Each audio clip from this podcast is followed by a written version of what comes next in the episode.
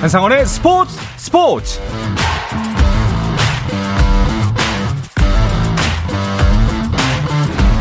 스포츠가 있는 저녁 어떠신가요? 아나운서 한상원입니다. 오늘 하루 이슈들 살펴보는 스포츠 타임라인으로 출발합니다.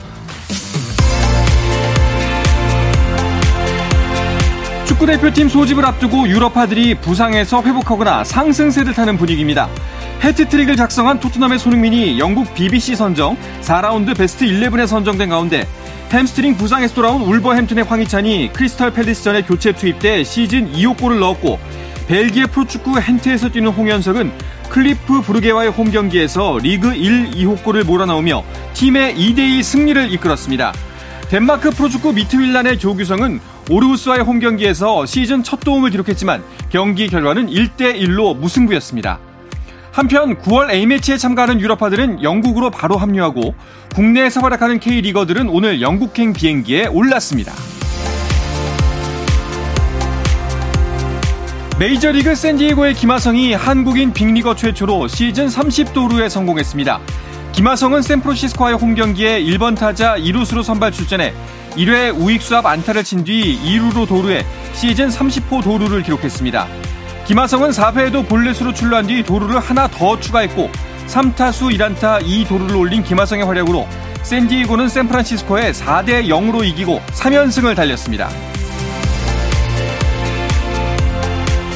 도쿄올림픽 은메달리스트인 태권도 여자 중량급 간판 이다빈이 그랑프리 2차 대회 여자 67kg 초과급 준결승에 진출했지만 발목 부상으로 기권해 동메달을 획득하고 대회를 마쳤습니다. 이로써 우리나라는 이번 대회를 동메달 2개로 마무리했는데요. 남자 58kg급 장준, 남자 80kg급 박우혁 등 국제 경쟁력을 갖춘 간파급 선수들이 줄줄이 메달 획득에 실패했고 이다빈과 여자 67kg급 홍효린만이 시상대에 섰습니다. 2023 평창 아시아 탁구 선수권 대회 여자 단체전에서 신유빈, 전지희 등을 내세운 여자 탁구 대표팀이 태국을 3대 0으로 완파하고 4강에 올랐습니다. 한국 프로농구 WKBL 신입선수 선발회에서 KB스타즈가 지명순위 추첨에서 4시즌 만에 1순위 지명권을 얻어 여자 농구 레전드 조문주의 딸인 고현지를 전체 1순위로 선발했습니다. 농구 월드컵 결선 리그에서 미국이 리투아니아에 104대 110으로 패했습니다. 이로써 미국은 4승 1패로 제2조 2위로 8강에 올라 이탈리아를 만나게 되는데요. 이번 농구 월드컵 8강전은 미국 대 이탈리아, 독일과 라트비아, 리투아니아 대 세르비아, 캐나다 대 슬로베니아의 대결로 열리게 됐습니다.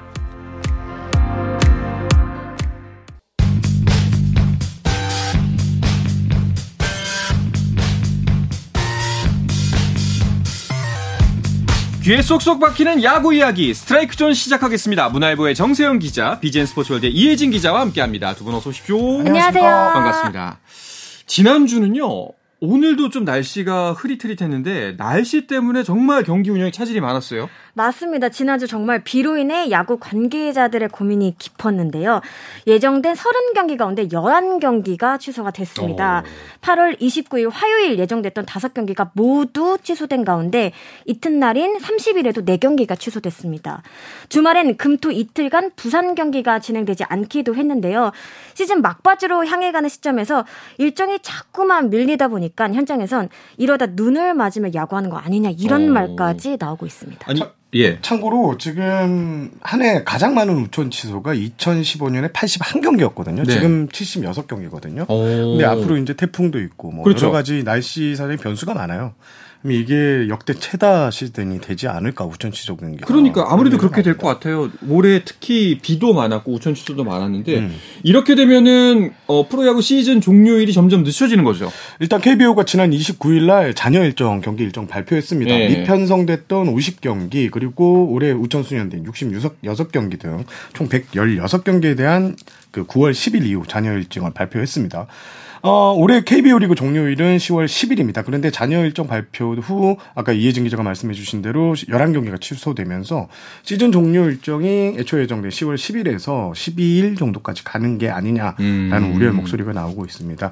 어, KBO는 현재 올해 10월 13일께 포스트 시즌에 돌입하겠다는 계획을 잡아놓았는데 문제는 이 태풍 등이 올 수 있다는 가능성이 높다는 건데 이게 또 문제가 되는 게 올해 11월 16일부터 아시아 프로야구 챔피언십 음. 시리즈 가 열려요. 이게 24세 이하 그 각국 그러니까 한국, 대만, 호주, 일본 대표팀이 나가는 대회인데 최소 11월 9일까지 한국 시리즈가 끝나야 되는데 이게 한국 시리즈까지 포스트 시즌이 한 달 정도 걸린다고 하면 이게 대회를 준비할 수 있는 시간이 거의 없지 그렇죠. 않겠냐라는 분석이 나오고 있습니다. 지금 KBO 머릿속이 복잡한 상황입니다. 그러니까요. 뭐 KBO는 물론이고 사실 이렇게 우천 취소 많아지면 그 선수들 운용하는 데 있어서도 구단들도 좀 셈법이 복잡해지잖아요. 네, 일단 잔여 일정 보시면 일정이 정말 빡빡하다는 거 느끼실 수 있을 것 음. 같은데요. 10차례 더블헤더가 포함된 것은 물론 월요일 경기도 꽤 많습니다. 뭐 두산과 롯데의 경우에는 더블헤더 포함해서 8일 동안 9경기를 치르는 어. 강행군을 치르게 되는데 이 체력적 부담을 호소하는 목소리가 큽니다. 아무래도 100경기가 넘어가면서 모두가 지칠 시기인데 여기 휴식마저 줄어들면서 좀 부상 위험이 크다. 이런 목소리가 큽니다. 또 말씀하신 것처럼 운영 측면에서는 특히 이 선발 로테이션을 짜기가 쉽지 않은데요. 맞아요. 연전이 길어지면 어쩔 수 없이 이 대타 카드를 쓸 수밖에 없습니다. 음. 그러다 보면 이제 경기력에서 조금 떨어지는 부분이 생길 수밖에 없고요. 보통 우천 취소가 되면 선수들이 마냥 쉰다고 생각할 수 있지만 사실 비가 오는 날에도 선수단은 출근해서 훈련까지 진행을 하거든요.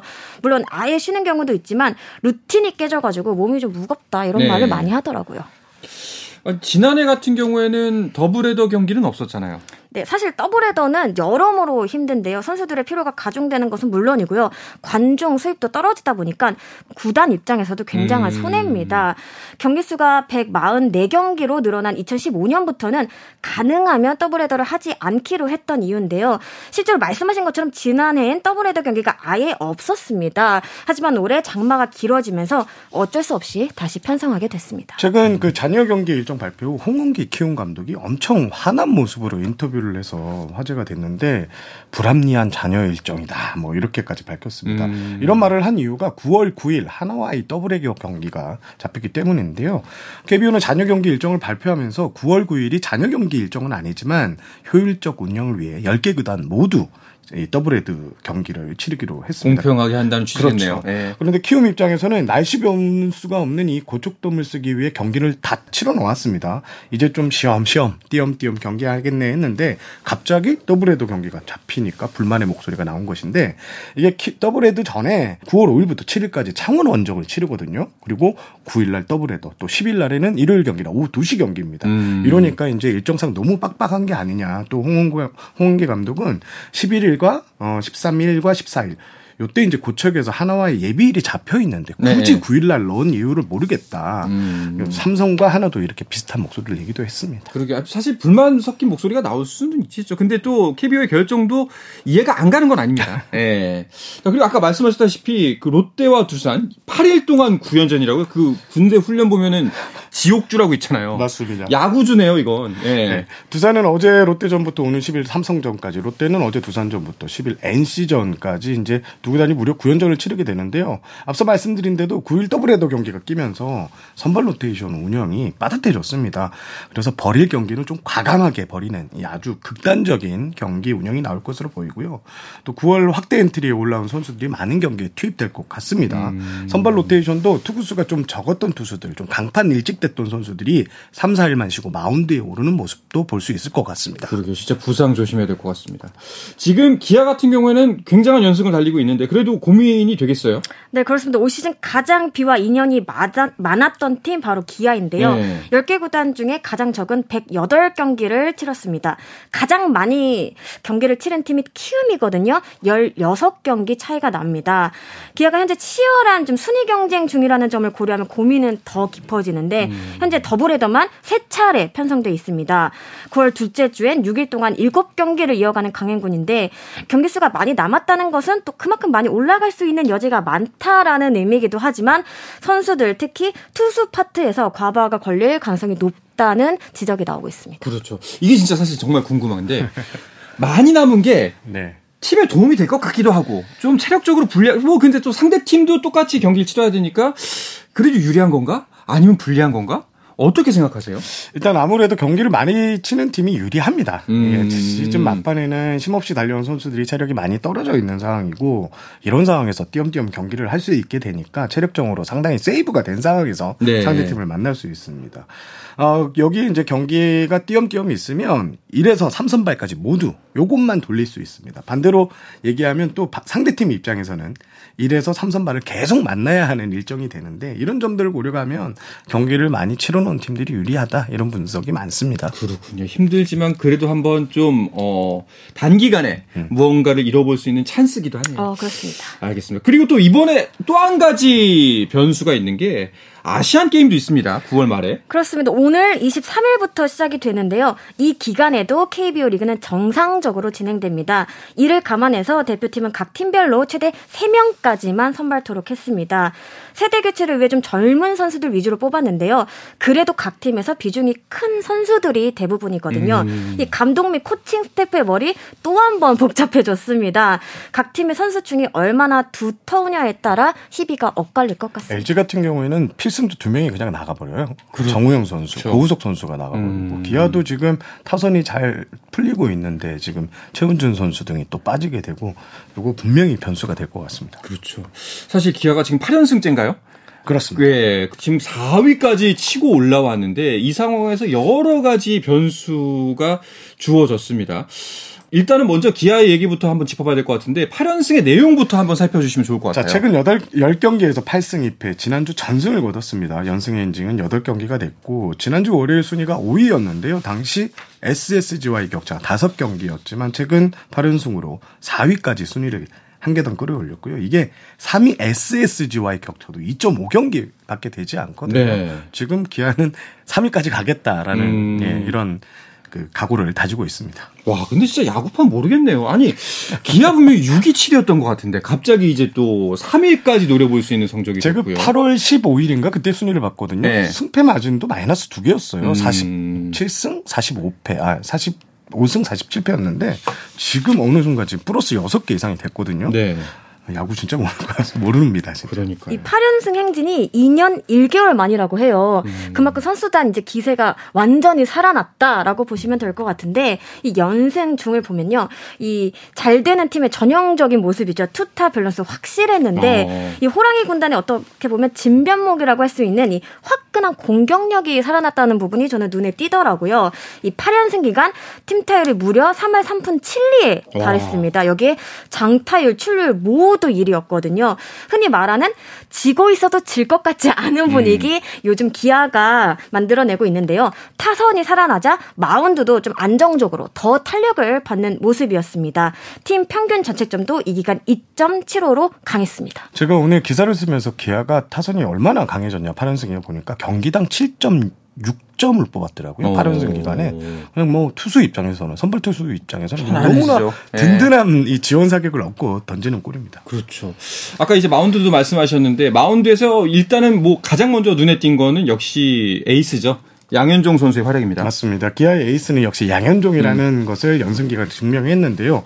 양현종 선수 올해 6월부터 좀 부진했고요. 8월 초까지 이 부진이 장기화되면서 재정비 차원에서 열흘간 2군에 다녀오기도 했습니다. 하지만 2군에 다녀온 뒤 전혀 다른 투수가 됐는데요. 2군 복귀 후 두 경기 성적이 2승 무패, 평균 자책점이 1.38밖에 네. 되지 않고요. 9월 1일 SS전에서 어 7인 무실점으로 들어맞고 승리 투수가 됐습니다. 이 승리가 참 값졌는데요. 개인 통상 160 166승이었는데 선발 투수로는 164승째였습니다. 이로써 양현종 선수는 송진우가 가지고 있던 종종 KBO 리그 최다 선발승 기록 163승을 넘어서서 신기록을 작성했습니다. 아, 말씀처럼 사실 양현종 선수 최근 한 몇 달 동안 많이 어려웠거든요. 네. 그 인터넷 중계를 보면은 댓글이 댓글이 아. 진짜 예.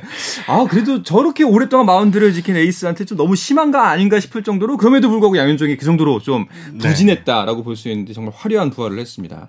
그리고 이 연승 과정에서 더욱더 좀 주목해야 될 거는 주말 3연전 상대가 3위 SSG였습니다. 네, 상위권을 두드렸다는 점에서 더 큰 의미가 있을 것 같은데 이번 시리즈 전까지 기아는 SSG와의 상대 전적에서 4승 6패로 밀리고 있 었거든요. 3승을 더하면서 분위기 반전에 성공을 했습니다. 사실 SS 쪽 분위기가 좋지 않았던 것만은 사실입니다. 음. 7월부터 계속 월간 승률 5할 아래를 기록하고 있어요. 또 KT에게 2위를 내준 후에는 격차가 조금씩 조금 벌어지고 있거든요. 분위기 쇄신을 위해 SSG는 3일 코칭 스태프 보직 변경을 단행하기도 했는데 김원영 감독은 코치를 바꾼다고 해서 선수들이 기술적으로 향상되거나 음. 경기력이 달라지진 않을 것이라고 하면서도 이 선수들의 마음 변화가 필요하다 이렇게 밝혔습니다.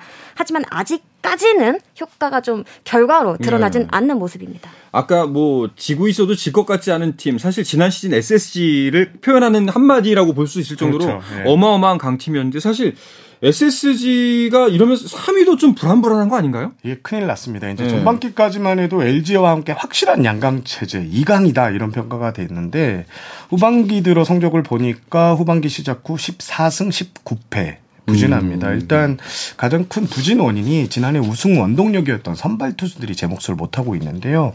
외국인 투수들이 작년 폰트 모리만도만 못한 데다 에이스 김강현 선수도 올해 어, 들쑥날쑥한 네. 경기력으로 좀 체면을 많이 구기고 있습니다. 여기에 올해 성장이 기대됐던 오원석 선수도 좀 주춤한데요. 가장 큰 문제는 지금 타선도 덩달아 못하고 있는 건데요. 5회까지 뒤진 총 15경기에서 단 1승을 거두는데 어. 그쳤습니다. 후반기에요. 전반기 맹활약했던 불펜진도 좀 과부하가 많이 걸린 모습인데요.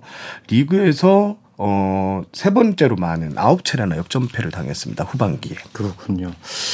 자, 그래도 SS 입장에서 불행 중 다행을 하나 꼽아보자면은 자기 위에 있는 2위 KT가 키움에게 주말 3연전 수입패를 당했는데요. 이야기는 잠시 쉬었다 가서 자세하게 나누도록 하겠습니다.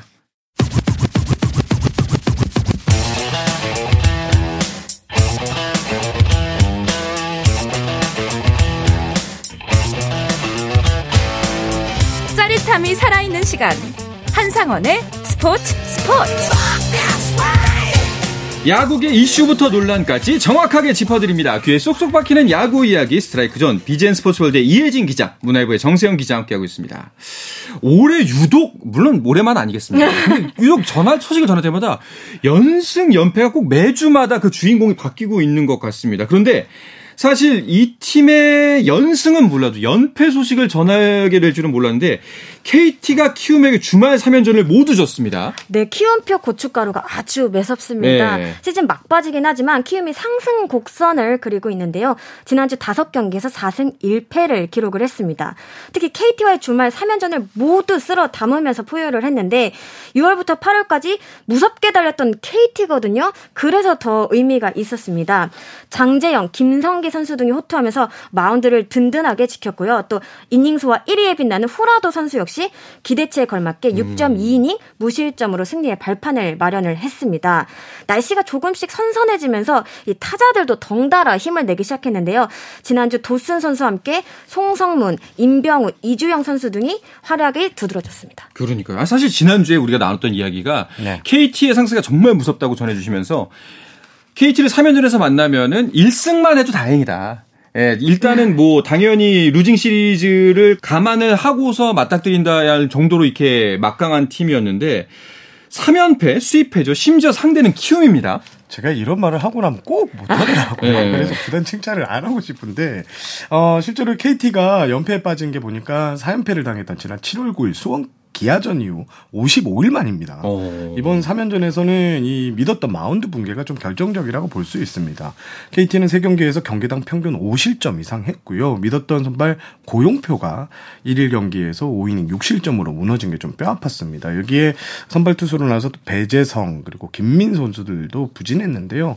설상가상으로 지금 연승 그 상승세 기간에 정말 잘했던 타선도 침묵 중인데 어제와 엊그제 이틀 연속 영봉패를 당했거든요. 음. 점수를 한 점도 뽑지 못했습니다. KT가 올해 이틀 연속 점수를 뽑지 못한 것은 이번이 처음입니다. 네.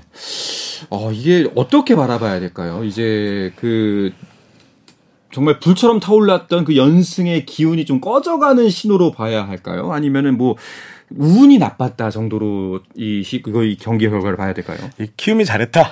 키움이 잘했다. 이렇게 보고 싶습니다. 어. 고춧가루도 이런 고춧가루가 없는데요. 올해 키움은 이정우 선수가 좀 빠졌잖아요. 네. 그러면서 팀 사선 약해졌고 불펜이 강한 팀인데 올해는 뒷심도 많이 부족합니다. 부상자도 많은데요. 하지만 이상하게 상승세 팀들만 만나면 잘합니다. 네. 8월 중순에 이 기억나실지 모르겠지만 연승 행진을 달리던 롯데와의 3연전을 싹쓸이하면서 롯데의 5강 희망을 꺾었고요. 그쵸. 이번에는 또 무섭게 선두를 추격하던 KT를 잡으면서 정규리그 막바지 순위 경쟁을 하고 있는 팀들의 히어로즈 비상등이 좀 경고등이 켜진 상황인데요. 그렇죠. 지금 키움이 다른 구단에서 어 만나면 안 되는 어... 네, 이런 얘기까지 나옵니다. 예측 네. 불가능한 게 제일 무섭거든요. 네. 근데 이렇게 좀 좋은 결과를 냈음에도 불구하고 키움 홍원기 감독이 웃을 수만은 없는 상황이잖아요. 일단 안우진 선수가 부상으로 이제 수술을 음... 받는 상황이 왔습니다. 어. 사실 키움은 지난 겨울 대대적인 전력 보강하면서 우승 후보까지 점쳐졌는데요. 하지만 이종호 선수 빠진 데다가 어, 최근에 안우진 선수가 팔꿈치 인대 접합 수술 받는다고 하고요. 이 수술이 재활까지는 1년 이상 걸리는데요. 어... 실제로 지난해 6월 팔꿈치 인대 접합 수술을 받았던 유현진 선수 예. 올해 8월에 복귀했어요. 그렇죠. 14개월이 걸렸거든요. 이렇게 되면서 상대적으로 내년에 안우진 선수 후반기에나 볼수 음. 있을 전망입니다. 결국 시즌 투타의 핵심이었던 이종우, 안우진 없이 남은 시즌을 마무리하게 되자 홍은기 감독의 좀 안색이 많이 안 좋아지고 있습니다. 남은 시즌도 남은 시즌만 다음 시즌까지 문제 아닌가요? 이종우 선수가 떠나는 거는 뭐 거의 기정사실화돼 있고 그렇죠. 안우진 역시 전반기에는 볼 수가 없다고 친다면은 걱정이 이만저만이 아닐 것 같은데. 그래도 이제 다음 시즌에는 조상우 선수가 또 일단 음. 복귀한다고 하니까 그런 점에서는 좀 다행이라는 얘기도 있는데요. 뭐 어쨌든 기존에 있는 선수들이 음. 조금 성장을 해줘야 하지 그렇죠. 않나 싶습니다. 음. 일단 뭐 투타에서 각각 장재영 선수나 이주영 선수가 좀 키플레이어로 좀 뽑히고 있고요. 또 이 뒤에서 좀 묵직하게 중심을 잡아줄 좀 베테랑들의 역할도 그 어느 때보다 중요하지 않나라고 생각을 합니다. 하지만 키움이 그동안 좀 육성 쪽에서 꾸준한 성과를 거둬왔잖아요. 있잖아요. 다음 시즌을 어떻게 풀어가느냐가 음. 좀 진정한 시험대이지 않을까 싶습니다. 저는 이주영 선수 주목해야 된다고 보는데요. 음. 최원태 선수하고 이렇게 트레이드가 됐는데 지금 이주영 선수만 가치가 빛나고 있고. 그러게요. 근데 이제 홍 감독은 좀 신중한 편이더라고요. 음. 지금 어, 이주영 선수가 시즌 중반에 왔기 때문에 이 성적을 그대로 믿어야 되느냐라는 걱정을 좀 하더라고요. 시즌 초반부터 어떻게 딱 만들어 갔을 때 한 시즌을 풀로 뛰었던 이주영이 궁금하다. 하지만 홍인 감독은 이주영이 이종우의 몫을 해낼 것 같다라고 음. 기대는 했습니다. 참 진짜 야구지사 세홍지밥을 얘기해야 되지 않나. 사실 최원태가 우승 청부사로 갔는데 오히려 활약은 단, 다른 쪽에서 펼치고 있으니까 정말 어떻게 될지 모르겠다 이런 생각이 듭니다. KT 같은 경우에는 사실 KT가 이 정도 상승세라면 정말 선두 경쟁도 후반기 정말 재밌겠다 싶었는데 좀 주춤하는 모양새입니다. 이번 주에서 좀 그 분위기를 추스러야 할 텐데 만나는 상대가 만만치는 않을 것 같아요. 그런데 KT가 지금 이제 이번이 기회입니다. 음. 이번 주 1, 2의 싸움의 최대 승부처인데 바로 LG와 3연전을 수원에서 갔는데요. KT로서는 지금 3연전에서 3연승 고르면 단숨에 격차는 2.5경기까지 줄이게 되는데요. 최근에 LG가 한화의 엊그제 그 경기를 보면 계속 덜미를 잡힌 분위기가 좋지 않고요. 어, KT로서는 지금 희망을 걸고 있는 게 이번 LG와의 3연전에 낼 수 있는 카드를 총력적으로 어. 나갑니다. 일단 선발 카드가 쿠에바스, 벤자민 그리고 고용표 선수가 나가는데요. 네. 이세 선수가 LG 킬러입니다. 어. 나가면 거의 승리를 어, 장담할 수 있는 구위를 가시 중인데 어, LG를 상대로 극강의 모습을 보였던 이 세 선수의 어깨에 KT가 엄청난 기대를 하고 있는 상황입니다. 그렇죠. 그리고 강백호 선수의 복귀가 예정돼 있어서 KT에는 조금 더 긍정적인 기운을 실어줄 수 있을 것 같아요. 네, 아직 정확한 일정이 잡힌 것은 아니지만 이강철 KT 감독은 이번 주부터 좀 뛰었으면 하는 바람을 드러낸 바 있습니다. 일단은 대타부터 시작해서 좀 서서히 비중을 넓혀갈 것으로 보이는데 한 방을 때려낼 수 있는 자원이잖아요. 승부처에서 정말 큰 힘을 발휘할 것으로 예상이 됩니다. 이 강백호 선수 올 시즌 극심한 부침을 겪었는데요. 멘탈적인 어려움까지 더해져가지고 1구 무대에서 좀 많은 모습을 보기 어려웠습니다. 네. 심신을 추스른 뒤 퓨처스리그의 경기에 나서며 감각을 조율했는데요. 여기에 강백호 선수 외에 발목 염자로 자리를 비웠던 유격수 김상수 선수도 좀 복귀를 앞두고 있거든요. 보다 완전체에 가까운 모습으로 LG와 경기를 치르겠다는 각오입니다. 네. 자, 연승 연패한 팀들 소식 전해드리고 있는데요. 이 중에 하나도 있습니다. 하나도 연패에서 탈출하고 2연승 했습니다. 하나에 제발 잘하자. 이 말 네. 하고 싶은데 도깨비 팀인 것 같습니다. 모두가 힘들다 할 때 이겨내는데요. 일단 LG와의 3연전에서 첫날 0대 10으로 패하면서 분위기가 더 무겁게 가라앉는 음. 듯 했는데 이틀 연속 5대 3 승리를 따내면서 분위기 반전에 성공했습니다. 어, 노시안 선수가 이번 3연전에서 어, 4개의 타점을 쓸어 다니면서 중심 타선을 든든하게 지켰고요. 여기에 이도윤, 이진영 등 올해 부쩍 성장한 야수들이 고비처에서 타점을 올리면서 LG 격파에 앞장섰습니다. 한화가 이 기세를 좀 계속 이어가서 그렇죠. 이번에는 꼴찌 탈출에 좀 한번 성공했으면 하는 개인적인 바람을 갖고 있습니다. 네. 야, 노시안 선수는 30호 홈런 쏘아 올리면서 앞 압도적으로 이제 홈런왕의 선두에 섰고요. 그리고 문동주 선수가 어제 그 시즌 마지막 경기라서 더 눈길을 끌었어요. 문동주 선수가 어, LG와의 원정 경기 어제 4.1이닝 2볼넷 11피안타 2탈 3진 3자책점 했습니다. 문동주 선수가 올해 정규 시즌을 좀 빨리 마감하게 되는데 이게 마지막 등판이었거든요. 부상 방지 차원에서 일찌감치 설정해 놓은 것이고요. 네. 투구 이닝을 120이닝까지 한계치로 정해 놓았습니다. 문동주 선수는 어제까지 등판하면서 118.1이닝을 소화했고요. 남은 기간 이제 항저 아시안 게임 그리고 APBC 음. 대표팀까지 소화하면 한 130에서 140 이닝 정도를 채울 것 같습니다. 어. 자, 그러면 아마 이 질문을 마지막으로 오늘 방송을 마쳐야 될 것 같은데 문동주 선수의 이번 시즌 두 분은 어떻게 평가하시는지 특히나 정세영 기자 의견이 중요하기 때문에 신인왕 수상을 직접 하신다고 했었으니까 이혜진 기자부터 얘기를 들어볼게요. 저는 합격점을 받기 좀 충분하다라고 음. 생각을 합니다. 본인이 좀 강조를 했다시피 아프지 않고 선발 로테이션을 꾸준히 지켰다라는 부분만으로도 저는 제 몫을 다했다고 보고요. 구속도 구속이지만 이 2년차의 변화구들이 확실히 좀 작년보다 예리해졌더라고요. 그러면서 경기 운영 능력 자체가 좀 한층 좀 유연해진 그런 느낌을 받았습니다. 만약에 팀 동료들이 조금 더 도와줬더라면 개인 첫 두 자릿수 승수까지도 노려볼 만한 페이스가 아니었나 생각이 듭니다. 저는 문동주 선수 이 한마디로 정리할 수 있을 것 같습니다. KBO 리그 42년 역사상 최초로 160km를 던졌다. 음. 이게 너무 강렬한 인상이 남았고요. 그렇죠. 아무래도 160km를 던진 이 투수라는 게 이제 전국적인 스타가 되는 발판이 됐는데 지금 신인왕 경쟁에서 어 지금 뭐 경쟁을 하고 있는데 문동주 선수가 이 160km를 던졌다는 점이 아마 높은 점수를 받고 높은 지지를 받지 않을까라고 음. 생각을 해봅니다. 이 이야기는 아시안 게임에서도 던져라라고 해석해도 되는 건가요? 네. 예. 알겠습니다. 자, 이야기 끝으로 스트라이크 존을 마치도록 하겠습니다. 문화일보의 정세영 기자, 비젠 스포츠홀대 이혜진 기자와 함께했습니다. 두 분 오늘도 고맙습니다. 감사합니다. 감사합니다.